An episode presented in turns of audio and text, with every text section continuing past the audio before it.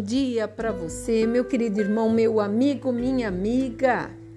Nós estamos aqui nessa sexta-feira, é final de semana já chegando, praticamente já adentrando o final de semana, quase meio do mês de janeiro de 2024.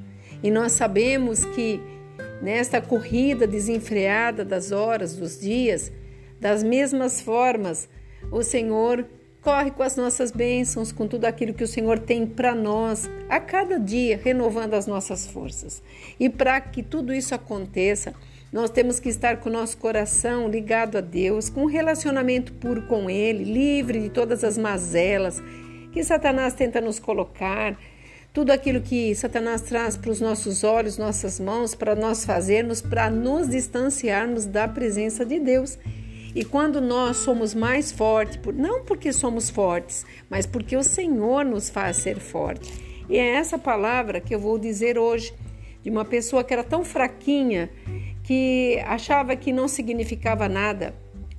Mas Deus pega o fraco e o traz para ser forte, dentro da vontade de Deus. Quando fazemos aquilo que agrada a Deus e deixamos para trás todas ah, as coisas erradas. Porque a palavra diz assim: aquele que mente não minta mais, aquele que joga, não jogue mais. Sabe que eu estou falando? Jogatina. Sabe, aquele que vive aí apostando na, na loteria. Eu te falo para você, Deus, ele não se agrada dessas coisas, ele não se agrada. Então você não terá nada que venha fácil, porque ele fala: seja forte e corajoso. Então, quando você é forte e corajoso, você está mostrando para Deus que você tem uma integridade. Ah, mas e o que faz com aqueles que ganham? Você não responde pelas outras pessoas. Você vai responder por você próprio. Se você é cristão e crê num Deus que te deu a vida, te deu a tua família, te deu tudo que você tem, por que você estaria jogando a tua vida à mercê de qualquer coisa? Você pode observar que pessoas que enriquecem de uma forma errada, sabe, de formas que não agradam o caráter e a dignidade de Deus, porque somos imagem e semelhança dele, essas pessoas não são felizes, porque não teve preço a pagar.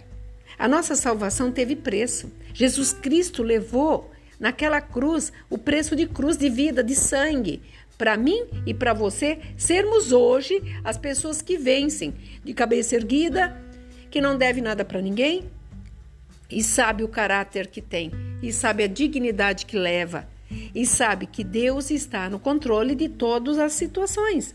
E se existe alguma situação ainda que precisa ser arrumada, arranjada, é Deus que vai trazer as formas, os meios de te fazer ser um vencedor e não das formas erradas. Eu tenho certeza que Deus vai falar no teu coração, porque o perigo que nós temos é de perder até aquilo que nós temos, que conseguimos com tantas é, sacrifícios, com lutas, porque Satanás, tudo que ele quer te matar, roubar e destruir. Por isso que aqui em Juízes, no capítulo 6, o Senhor falava comigo sobre um rapaz que era medroso, um rapaz que era fraco. Diz assim: que o anjo do Senhor veio e viu aquele rapaz que estava malhando no lagar. O lagar é um local onde malha vinho, onde se aperta o vinho, para a uva para fazer o vinho. Então ele estava malhando aquele trigo no lugar errado, já começava por aí. E ele estava triste, abatido, porque muitas coisas estavam dando errado. E diz assim, no versículo 14: Então virou o Senhor para ele e disse: Vai nesta tua força e livre Israel da mão dos midianitas. Porventura não te enviei eu? Primeiro, primeiro passo de vitória. Quem está te enviando? Com quem você tem relacionamento? Com quem você está vivenciando? Gideão era jovem. Ele era o mais fraco da tribo, da tribo de Manassés.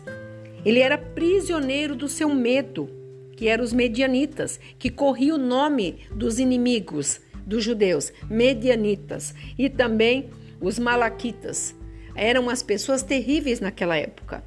Ele era aterrorizado pelas notícias, porque ele ouvia as notícias, matou aqui, matou ali, então ele estava aterrorizado.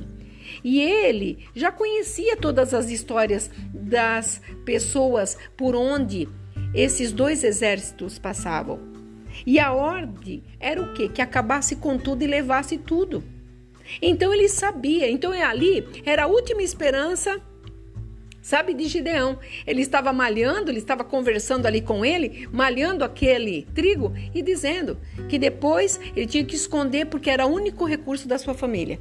Daí vem Deus, através de um anjo que aparece e fala para ele: Seja forte e corajoso, porque vai nessa tua força. Que força?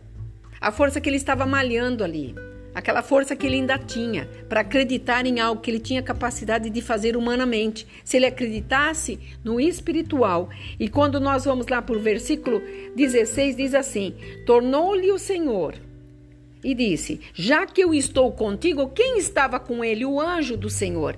Olha o que o anjo falou: Ferirás os medianitas como que se fosse um só homem.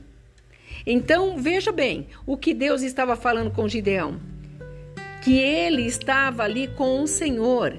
Então ele estava achando que ele estava sozinho, que ele estava relembrando as histórias, todo mundo que já morreu. Ele era o mais pobre da sua família, o mais jovem também. Fraco, era um jovem fraco. Agora veja bem, Deus pegou esse homem fraco, jovem, e mostrou para ele a capacidade e disse: Eu estou contigo. Eu estou contigo, não temas. E ele, depois, se você quiser, a história é linda e maravilhosa, ele teve que fazer tudo aquilo que o anjo lhe ordenou. E ele venceu todos os exércitos e se tornou um general de guerra. Então, entenda algo. Na nossa fraqueza, nós temos que ser forte. Naquilo que Satanás coloca para nós fazermos, que nós sabemos que é errado, nós temos que dar um pontapé e mandar para o inferno. Essa é a palavra clara. E nós temos que parar de ficar com meias medidas.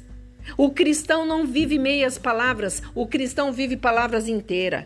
E você, meu amigo, minha amiga, você que é católico, você que está aqui comigo, que não tem muitas vezes nem religião, entenda: Deus só ouve as nossas orações quando você entrega totalmente a sua vida para Ele e dependa dele para fazer todas as coisas. Talvez você esteja no caos, numa doença que é irreparável, numa separação que vai trazer destruição para a família, numa empresa que não vai para frente. E Deus está dizendo: venha, eu sou contigo, nesta tua fraqueza te farei forte. O Senhor me deu essa palavra nas primeiras horas dessa manhã e eu estou trazendo para você. Creia e acredite. O que é para Deus, aquilo que está sendo para você, algo que você não pode fazer nada. Porque o Todo-Poderoso diz: Eu sou contigo, não te deixo, não te abandono. Seja forte corajoso, corajoso. E a ordem é: marche. Então, creia acredite e traga para você essa decisão hoje. Que você deixe para trás tudo aquilo que está te impedindo, como aqui Gideão fez e foi vitorioso. Aqui é a pastora Marina da Igreja Apostólica Remanescente de Cristo. Que esta palavra possa te fortalecer este ano é um ano diferente, é um ano das vitórias, é um ano de deixarmos para trás tudo aquilo que impede a presença de Deus. Não estou falando de religião aqui, estou falando de Deus, para que você possa ser vencedor e o nome dele venha ser glorificado. E eu vou te dar uma dica: se tudo aquilo que você for fazer, você orar a Deus e falar, Senhor, é para que o teu reino seja glorificado, você pode ter certeza, a vitória você já recebeu. Que você fique na paz. Shalom Adonai.